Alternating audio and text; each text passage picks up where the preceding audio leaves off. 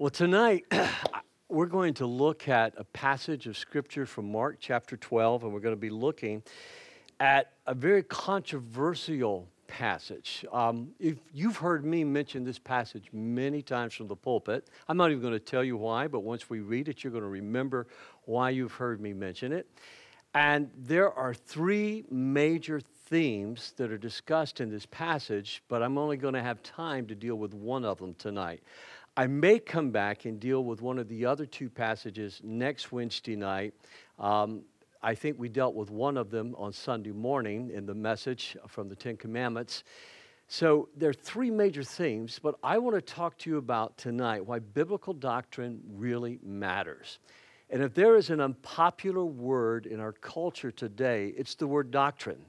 As a matter of fact, if I say the word doctrine in here, I can just about guarantee you that about half of us are going to have a negative feeling because we have been taught that way, that no one can be absolutely sure of truth. No one can be, your truth and my truth may be different, but that's not what the Bible teaches. That's not really what science teaches either. And remember that theology is the mother of the sciences. Theology is how we got science and anchored in the word of the Lord.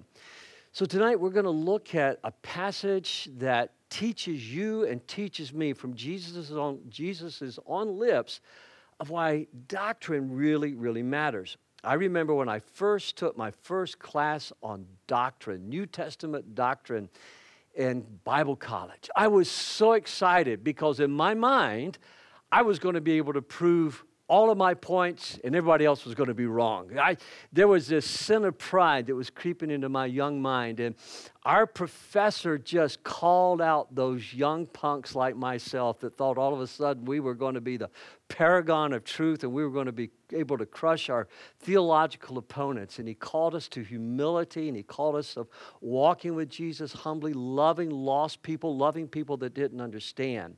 So the reason to study doctrine is neither to become a Pharisee or a Sadducee. When our kids were little, we used to teach them a song to sing. You, they may still do it in children's church sometimes around here. One of the lines was, I don't want to be a Sadducee because a Sadducee is sad, you see. And so we, we taught that to them. The Pharisees were the very legalistic ones. The Sadducees were the conservative. They only accepted the first five books of Moses, the Torah. The first five books of the Old Testament, those are the only books. They didn't accept the prophets. They didn't accept the wisdom literature or anything of that nature. They only accepted the first five books. They even rejected the, um, the historical books that told their own story. And so if they couldn't find it in the first five books, they rejected everything else. And Jesus is going to turn their world upside down. And all of this is necessary to understanding the passage because they didn't even believe the question that they were asking. So all of this, I think, kind of gives us a setup to understanding this passage tonight. So let's look at it in Mark, the twelfth chapter, verse eighteen. Then Jesus was approached by some Sadducees, and you're never going to forget that, are you? Because a Sadducee is Sadducee. Jesus was approached by some Sadducees, religious leaders who say there is no resurrection from the dead, and they posed this question, Teacher, Moses gave us a law that if a man dies, leaving a wife without children, his brother should marry the widow and have a child who will carry on the brother's name. Well, suppose there were seven brothers. The oldest one married and then died without children. So the second brother married the widow, but he also died without children. Then the third brother married her. If I was the fourth brother, I would have moved to Syria or Egypt one. This continued with all seven of them, and still there were no children. Last of all, the woman also died. So tell us, whose wife will she be in the resurrection? For all seven were married to her. Well, Jesus replied, your mistake is that you don't know the Scriptures and you don't know the power of God. For when the dead rise, they will neither marry nor be given in marriage. In this respect, they will be like the angels in heaven. But now as to whether the dead will be raised, haven't you ever read about this in the writings of Moses, those first five books, is the story of the burning bush.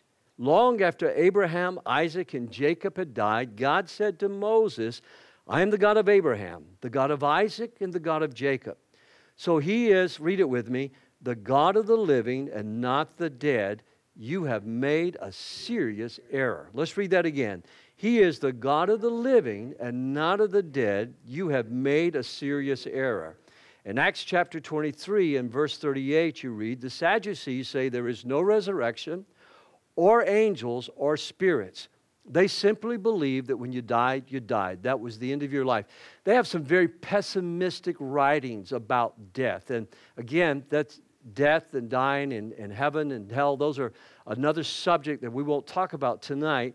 But again, you could see why a Sadducee is Sadducee, because what are they living for? If there's nothing, what do you have to gain? As a matter of fact, this is what Marx, this is what Engels, this is what every dictator that has wanted to do away with belief in God, the reason they've had to rule their nations with such an iron fist and have secret prisons and secret courts is because when people have nothing to look for in the afterlife, then they live by the red law of the fang of the jungle. They kill, they steal, they destroy, because who's to say? There's nothing there. You may as well go for all the gusto you can get, and it doesn't matter what happens to anyone else. And so that's one of the reasons that the Sadducees were in league with Rome and with the Herodians. Herod was this half-Gentile, half-Jewish king that was a very cruel king. So when you understand who's coming, and by the way, in the book of Mark, this is the first time we've been introduced to the Sadducees. Just to kind of drive it home, there are some important things that are coming up here. The law of the leveret marriage, that if if if you're you if you you died and you left your wife behind without any children, your brother was supposed to marry your wife and have children. That was the social security system of the day. One of the most vulnerable people in all of Israel was the widow and the orphan. And so that was a way of not only protecting the widow, but ensuring, remember the tribal lands and the tribal inheritances, that they stayed within the family. Jesus teaches a definite male role and a physical role here, that, that uh, women are given in marriage and men uh, take a woman in marriage. He's, again, delineating these roles. We talked about it a little bit on Sunday. I'm not going to get into that tonight. But there's a lot about marriage. There's a lot about eternity, death and dying, what happens after you die. So I want to talk to you, and just prayerfully choosing this passage, if you're going to understand what happens after you die, if you're going to understand a biblical concept of marriage, then you've got to understand why biblical doctrine is so important. And you also got to understand why we don't live by the leveret marriage law anymore. Paul deals with that in the book of First Corinthians, and we'll, again, we'll deal with that later. So one of the first things I see here is sound biblical doctrine really mattered to Jesus. Knowing what you believe and why you believe it mattered to Jesus. When I talk about doctrine, that's what I'm talking about. Knowing what you believe and why you believe that. Why do you believe that Christ died for our sins? Why do we believe that we are saved by faith through grace? Why do we believe that salvation is open to all who would call upon the name of Jesus? Why do we believe that Jesus is coming again? Why do we believe that God created the heavens, the earth, and all that's within them, and created us and breathed his life into us? Why do we believe in marriage so strongly? What are these, why are these things, what are they rooted in? Well, it's rooted in why you believe, what you believe, and we anchor everything in the word of the Lord. As you know, here at Woodland, when we have a question, or when we have a decision to make or a question to make, we always ask ourselves, if you remember it, say it with me, what does the Bible say? Oh, I'm so proud of you for remembering that. People came up to me Sunday and said, aren't you proud that everybody knew that the Ten Commandments were not given to enslave us, to enrich us? I said, yes, because that means people are listening. Let's look at uh, verse twenty-seven. Jesus replied, your mistake is that you don't know the Scriptures and you don't know the power of God. Circle that phrase, the Scriptures and the power of God. And then Jesus makes this powerful statement. He is the God of the living, not the dead. You have made a serious error. Friends, look at what he's saying right there.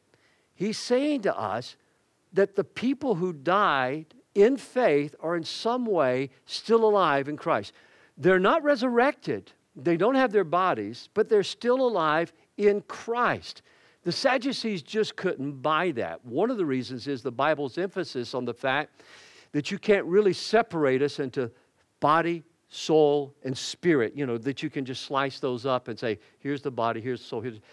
We make one complete. That's the reason that, that those that have died in faith, they're longing for the resurrection just like we're longing for the return of the Lord.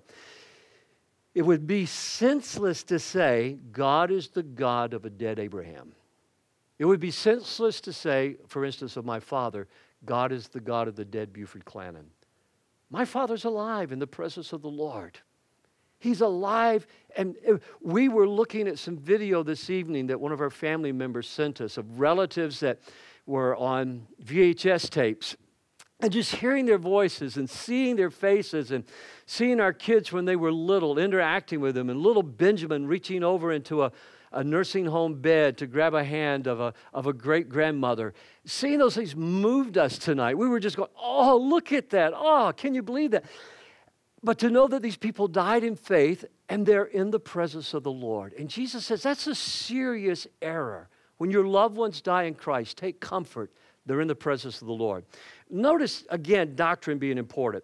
In the book of Acts chapter two and verse forty-two, all the believers devoted themselves to the apostles' teaching or doctrine and to fellowship and sharing in meals, including the Lord's Supper, and to prayer.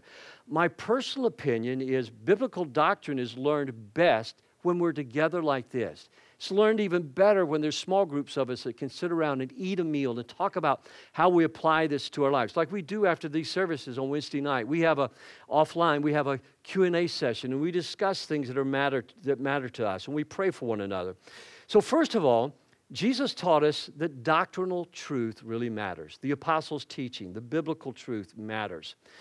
Alan Bloom, in the Closing of the American Mind, said this, in the culture that we're living in, and this book was written quite a few years ago, in the culture that we're living in, the point is not to correct the mistakes and really be right.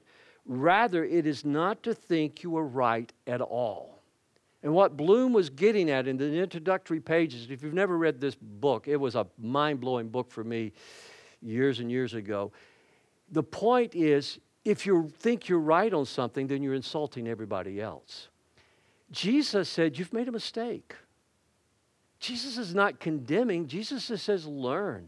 Jesus says, come unto me, all you that are weary. If what you're living for and follow, if it's not working for you, come to Jesus. If a lifestyle of, of promiscuity is not working for you, if a lifestyle of greed, if a lifestyle of dishonesty, if this is not working for you, if a lifestyle of self-centeredness has not brought joy and peace to you, come to Jesus and learn from him. He's not going to condemn you, but sometimes you have to say, this is right and this is wrong. And I think that's why we've tried to take a really positive approach to the Ten Commandments, but who's to say that it's wrong for me not to be unfaithful to Becky? Who's to say it's wrong for me not to be honest? Who's to say it's wrong for me not to be covetous? Well, there is a standard of right and wrong.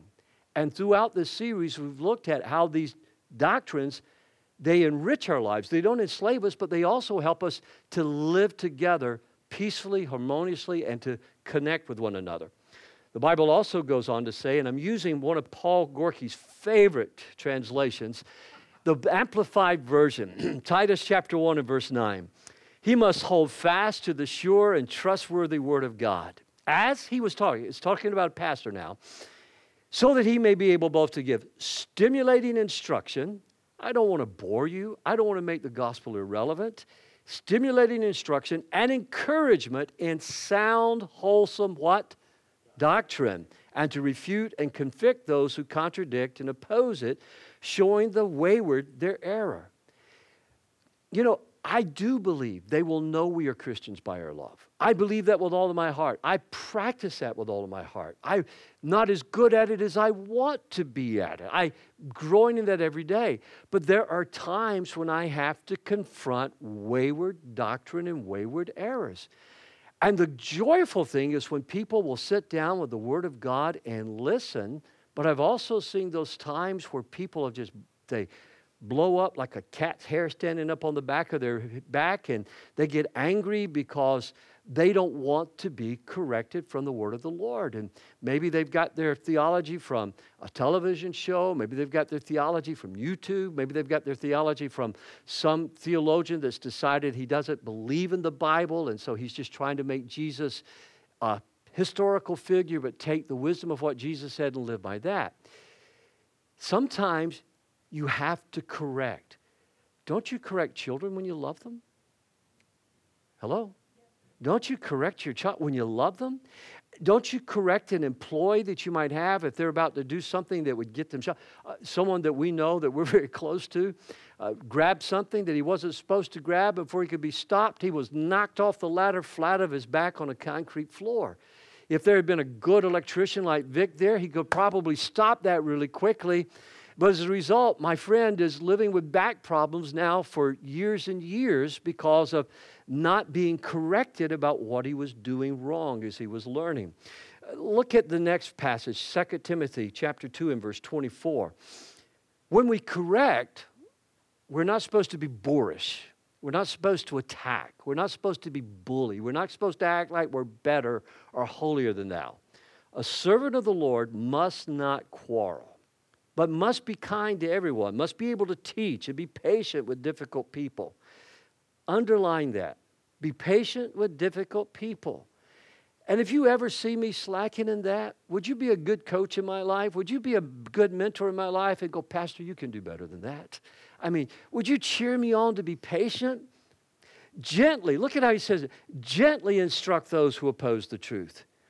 Perhaps, look at it, it's not a guarantee, perhaps God will change those people's hearts and they will learn from the truth. I have met both kind, those that can't be persuaded and those that will listen. Those that build a following around what they're trying to get. Sometimes I've had people even come to me and say, you know, people have done, are teaching this because they're trying to build a following, they're trying to make money. Sometimes people do it out of envy and jealousy. You have to leave that in the hands of the Lord. But our attitude must always be one that is kind, circle that, kind to everyone. All of us should be striving to be able to teach our children, our friends who ask us about the faith. We should all be gentle in how we instruct those that oppose the truth. And then we should always be praying, God, change their hearts. We used to sing a song years ago. Sometimes I will even pull it out of the hat here and throw everybody off guard. Pastor Mark, I know you're listening. And it is called, Change My Heart, O God. Make me ever true. Change my heart, O God. May I be like you. You are the potter. I am the clay. Change my heart, O God. That's still a song I sing a lot in my prayer time because I want to grow in this. So let's look at the doctrine then. First Corinthians fifteen verse twenty-two says, just as everyone dies because we all belong to Adam, everyone who belongs to Christ will be given a new life. Let's read that again. Just as everyone dies because we all belong to Adam, we're all sons and daughters of Adam and Eve. All of us trace our lineage right back. Death entered the human race because of sin and rebellion. However, everyone who belongs to Christ, those that have confessed faith in Christ, those that have given their lives to Christ, they will be given new life. New life begins now. When we die, there will be a resurrection that follows. And again, I'd love to teach more on the doctrine of what happens after I die, but let's just keep going with this. Number two, Jesus taught that doctrinal truth is the Bible correctly interpreted. I'll give you a moment to write that down. Jesus taught that doctrinal truth is the Bible correctly interpreted. Now, there are doctrines in other religions. There are doctrines that countries use. There are doctrines that are used in in classwork, because doctrine just simply means teaching. So when we talk about doctrinal truth here at the church, I'm not talking about a company or an organization. I'm not talking about another religion. Jesus taught doctrinal truth is biblical truth, and say those two, two words with me, correctly interpreted. Years ago, there was a man came to my study who had built a whole doctrine of just putting his nose in other people's business. And after I had been pastor here for a while, several people came to me and had said, and I said, well, have you confronted him on it? And they said, yes, we've confronted him, but we don't know how to talk to him. Would you talk to him? And I said, you know, let's just wait until maybe if it happens in my life, then I'll talk with him, you know, because I just didn't know yet. I was still the new guy here on the block. And one day he actually got nosy. And so we sat down and talked. And he says, well, Pastor, the Bible says, and he quoted a verse of Scripture. And I says, that's not what that verse of Scripture means. He goes, it's not? I go, no. He goes, well, that's what I've always believed. I said, well, I believed that cleanliness was next to godliness until I read the Bible for myself. My mama quotes that verse a lot. It's in the first epistle of Louise, you know. However, when I showed him, he humbled down. He goes, oh, I'm so, I have told so many people this. You know, the Bible has a lot, and as I shared with him, I said, the Bible has a lot negative to say about the busybody. The busybody is the person putting their nose into other people's business. He was humble. He was repentant. It changed everything. Correctly interpreted really matters. Jesus said to them, Mark twelve, verse twenty-four, is this not the reason you're wrong? Because you know neither the Scriptures nor the power of God. Now, if somebody came to me tonight and said, Pastor, you don't know the Scriptures, that's a serious charge. If the church said to me, Pastor, you don't know the Scriptures, that's a serious charge. If you're a Christian for any time at all and, and you haven't begun to read the Word and assimilate the Word and, and, and, and able to share with others why you believe what you believe, that would be a serious charge to say you don't know the Word. But they didn't know the Word. One of the reasons they didn't know the Word, they had rejected the law, excuse me, the prophets and the wisdom literature. And they had rejected the history of God speaking to his people. They were so ultra-conservative. Now, my conservative friends, and I count myself as a conservative, and when I say conservative, I'm talking about political thought. I'm not talking about political party. There's a big difference of those two today.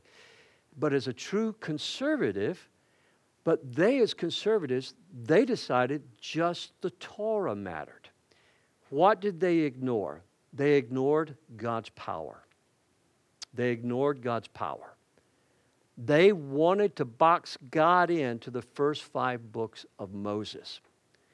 So Jesus looked at them, and and uh, and Luke, let's go, because and this is in the parallel passage of Luke. And Jesus replied, marriage is for people here on earth. But in the age to come, those worthy of being raised from the dead will neither marry nor be given in marriage, and they will never die again. In this respect, they will be like the angels. They are children of God and children of the resurrection. Take a look at this with me. Because they disbelieved the power of God, the Pharisees believed in the resurrection. Now, this is not putting a, a gold star by the Pharisees' name. I just want you to understand. They believed in the resurrection because they accepted the Psalms, they accepted the prophets, and they accepted the historical books. But the Sadducees, again, this, I would be Sadducee if I believed that when I died, it was all over, you know? So Jesus is saying, those worthy of being raised from the dead, that's impossible unless God is who he says he is. That's impossible unless Jesus is going to do what he said he was going to do. Sometimes if you've ever been to a funeral I preached and you've come to the graveside and And and we're able to have a graveside. And most of the time we do those here in Michigan in the summertime or the fall when it's the weather is nice and we can be outside at the graveside. I will look around. I say, look around. Every single grave that contains the body of someone that died in faith in Jesus, one day that grave is going to be empty when Jesus comes again. Come on, Victory. That's the power of God. That's only going to happen by the power of God. Secondly, because they didn't correctly interpret the Bible, they were they were taking their ideas about life here on this earth, and they were projecting that into heaven. And I think that's where the Holy Spirit has really had to work on me on this idea and concept of no longer being married to Becky. I have told the Lord any number of times, it ain't going to be heaven if I'm not married to Becky. And I sure don't want you to let me die and her have seven other husbands, you know, before the rapture happens or something like that. You're thinking, I, I, I have to wrestle these things through. I have to th- I have to write and write. Somebody asked me today about my writing. I said, I'm a terrible writer. I just write out what I'm thinking, you know. But as I plowed through this, I realized I'm projecting what life on this earth is like in heaven. A few weeks ago, we talked about what life was like in the garden before there was any sin, before the animals fought with one another. I got an email when I talked about the fact that we could eat meat. And uh, somebody in our congregation that I love so much, they said, Pastor, I love you. This is one of my biggest struggles with God, because they're basically a vegetarian. And they said, you know, I just, I can't imagine killing an animal and eating it. And I had quoted Pastor Corey that morning. His favorite verse was, rise up, kill, and eat, you know. And he says, how could God, if, did God change his mind? I go, you know, in heaven, I, things are going to be different. I understand your struggle. I do. I understand it. I don't have a really good answer for you. You know, I will be eating a steak when this forty-day fast is over. As a matter of fact, I already told Becky what I want when this fast is over. But the fact is, is we can't project what we think heaven is going to be like by life in this fallen world. It's going to be so much better. And as much as it pains me to say this, I shouldn't say pain me, as much as it's hard for me to grasp, what could be more joyful, what could be more pleasurable than a solid, loving marriage relationship in this life? And yet, as Billy Graham said, one glimpse of Jesus' face is going to make all other joys and all other pleasures seem like nothing. That's faith. That's trusting God's word. Do you understand what I'm saying? I have to believe that. Then he says it again. They are children of God and children of the resurrection. But now notice, we're talking about correctly interpreting the Bible. Will Becky and I know each other? Yes. Will Becky and I have a special relationship? I believe so, yes. Different than now, but yes, because of this one statement. They will be like angels, okay?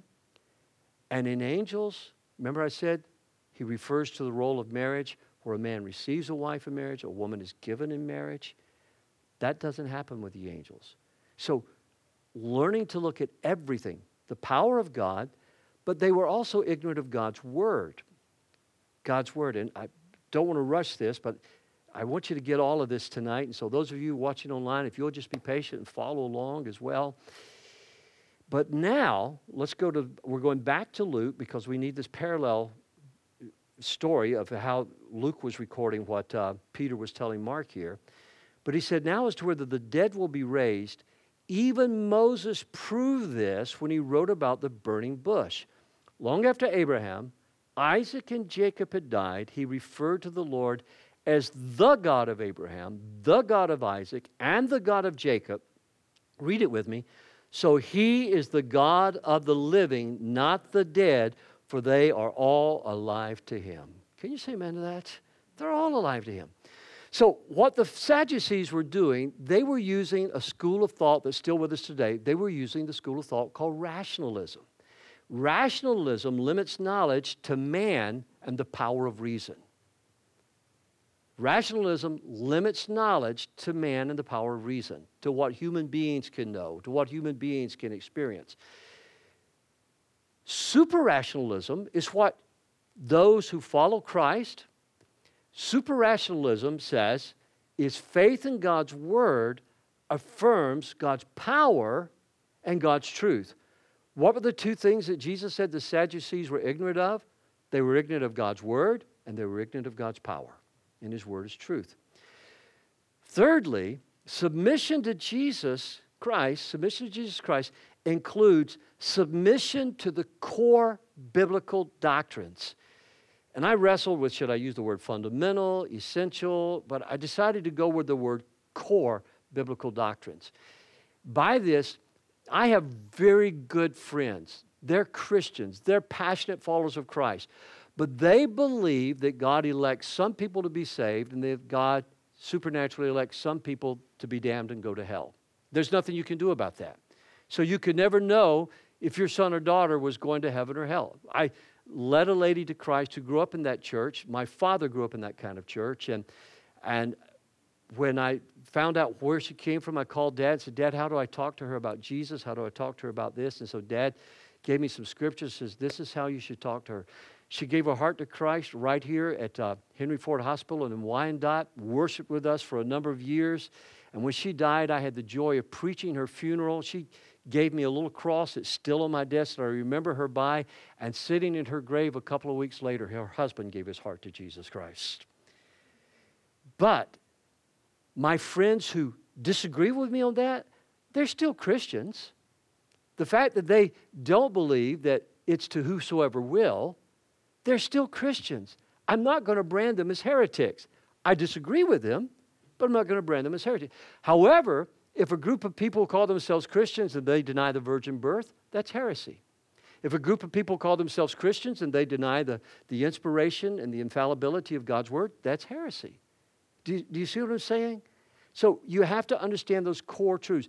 And for us, it would be the Bible, it would be uh, or God's Word, the Bible, it would be salvation, it would be uh, the, the second coming of Jesus Christ, it would be the virgin birth of Jesus Christ, it would be his sinless life. Do you see what I'm saying? These are core doctrines for us. Here's a look at uh, Mark chapter twelve and verse twenty-eight. One of the teachers of the religious law was standing there listening to the ba- debate, and he realized Jesus had answered well. Now, these Sadducees came to trap him, but this teacher of the religious law, and we'll get into this when we get to that passage, he had answered well. Here's just some truths I want you to take away from that. Heresy always rides in on the back of neglected doctrine. Heresy always rides in on the back of neglected doctrine. I don't like to preach about hell, but as you know, occasionally I will preach about what the Bible says about heaven and what the Bible says about hell. It's an uncomfortable truth, but it's the truth that people need to know.